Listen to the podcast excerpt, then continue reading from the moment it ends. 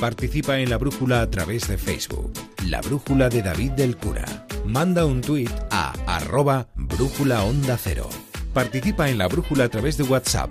Deja tu mensaje de voz en el número 608-962-492. Tenemos una estación de radio en un faro, en el Cantábrico. Así que a continuación en la brújula Punta Norte con Javier Cancho y en el capítulo de hoy, el extraño caso del doctor Barry.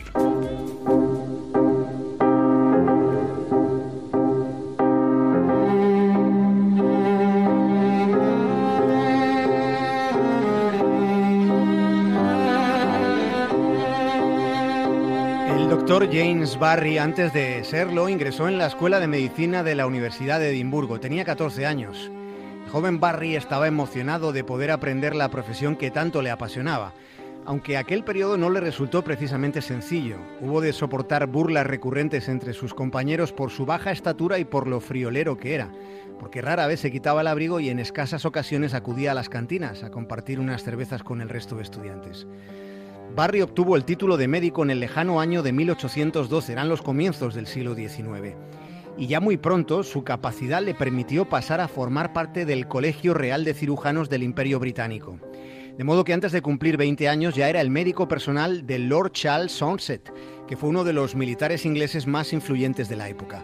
Aquello solo fue un pequeño peldaño en la ascensión de una trayectoria considerable el doctor James Barry llegó a desempeñar la función de inspector general de hospitales militares de la Corona. Era el más alto rango médico dentro del ejército británico.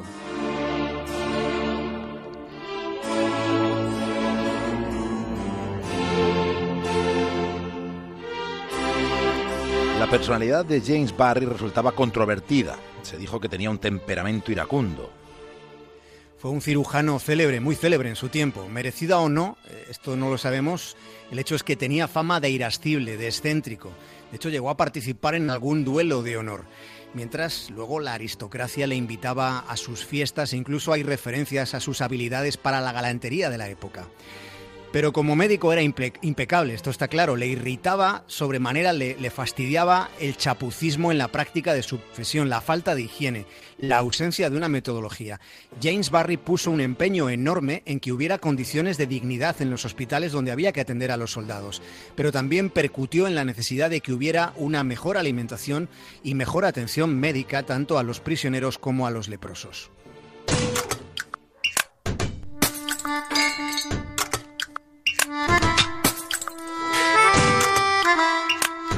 Barry, de quien hoy estamos hablando, fue el primer cirujano británico que hizo una cesárea en la que la madre sobrevivió.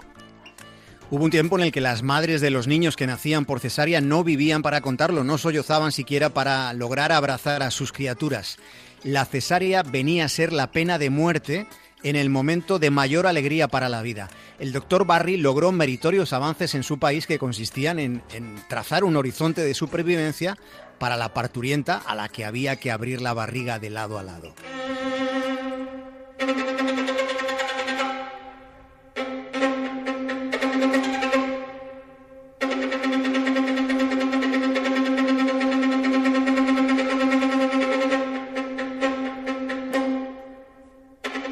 Sucedió que un día, después de haber salvado tantas vidas, el doctor Barry se murió.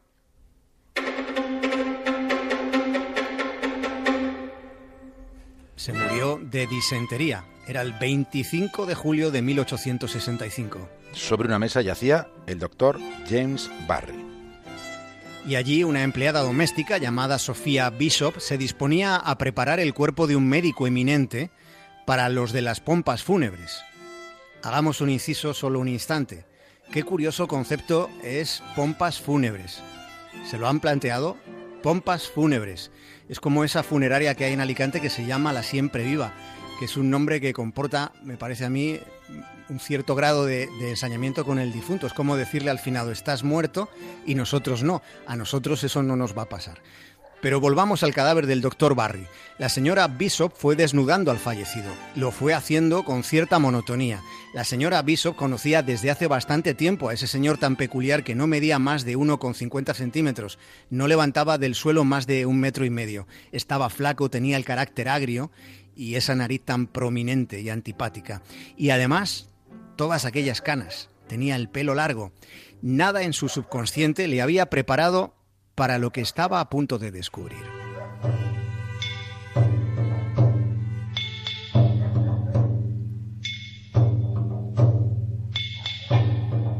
El doctor James Barry tenía cuerpo de mujer.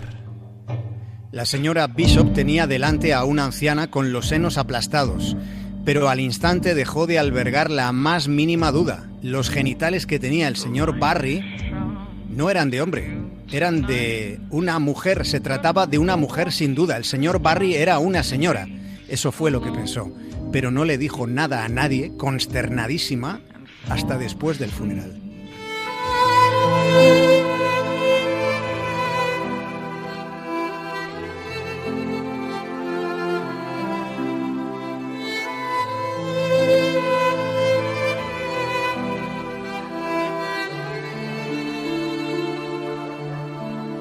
Así que durante más de 50 años James Barry había vivido como hombre, como doctor, como cirujano célebre. Y durante 46 años de aquellos 50 de, de, pantomima había vivido así dentro del ejército. La señora Bishop lógicamente terminó por contar lo que ella sola sabía. Hubo a partir de ese momento una especie de murmullo expansivo. El asunto llegó a oídos del alto mando del ejército británico y de repente es como si todos ya lo supieran sin que en su momento pues lo hubieran sabido. El mariscal de campo impuso un embargo durante 100 años sobre el historial militar del doctor James Barry. Fue una patada hacia adelante con la intención de que la historia se desvaneciera. Pero tal y como suele suceder, como pasa casi siempre, la historia se filtró. Diario, diario, diario. Un periódico irlandés publicaba una pequeña noticia con el siguiente titular. Una extraña historia. Una extraña historia, decía la noticia, se discute en los círculos militares.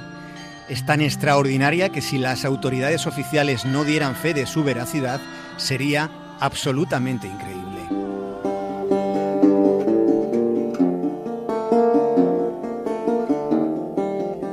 Hubo que comprobarlo. Durante 140 años los historiadores intentaron comprobar la veracidad de toda esa historia. Hasta el mismísimo Charles Dickens reservó un espacio en su revista bajo el epígrafe Un misterio todavía.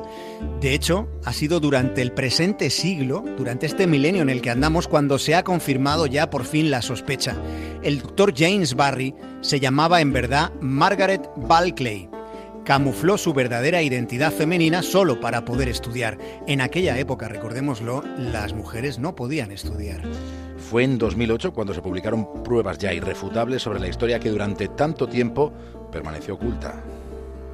Un hombre llamado Michael Dupré, después de un laborioso trabajo detectivesco, publicó cómo todo fue planificado desde el principio. Dupré supo de la existencia del doctor Barry cuando era niño en Ciudad del Cabo, en Sudáfrica, donde el doctor trabajó, donde la en verdad doctora trabajó. Allí fue muy conocido por cómo cambió los hospitales.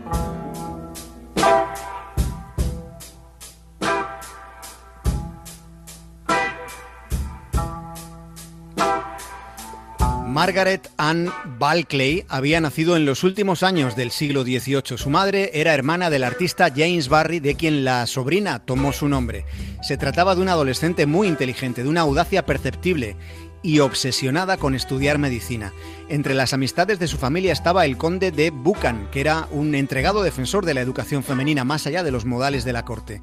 El círculo lo formaron no más de seis personas que estuvieron de acuerdo en construir aquella confabulación.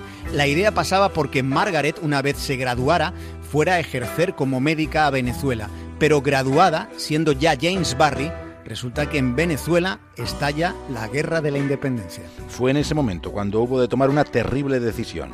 O admitía que había obtenido fraudulentamente su título y renunciaba a practicar la medicina, o mantenía vivo al doctor James Barry.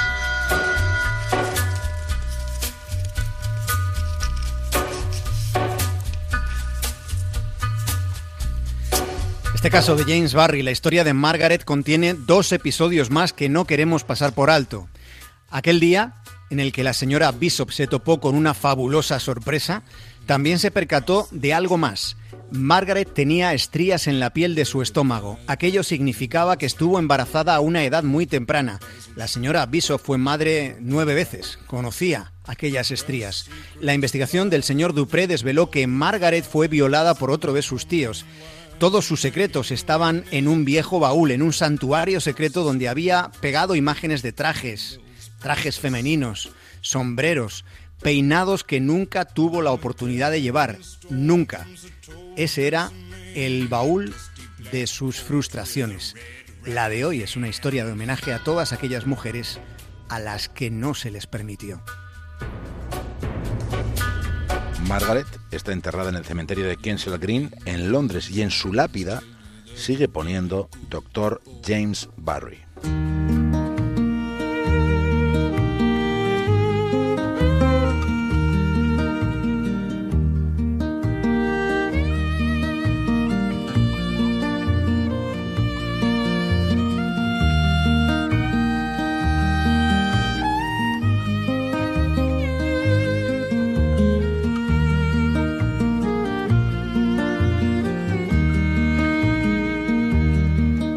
Got me singing. Even though the news is bad, you got me singing. Javier Cancho, hasta mañana. Un abrazo, David. You got me singing. Ever since the river died, you got me thinking of the places we could hide. You got me singing. Even though the world is gone, you got me thinking. Yeah, I'd like to carry on.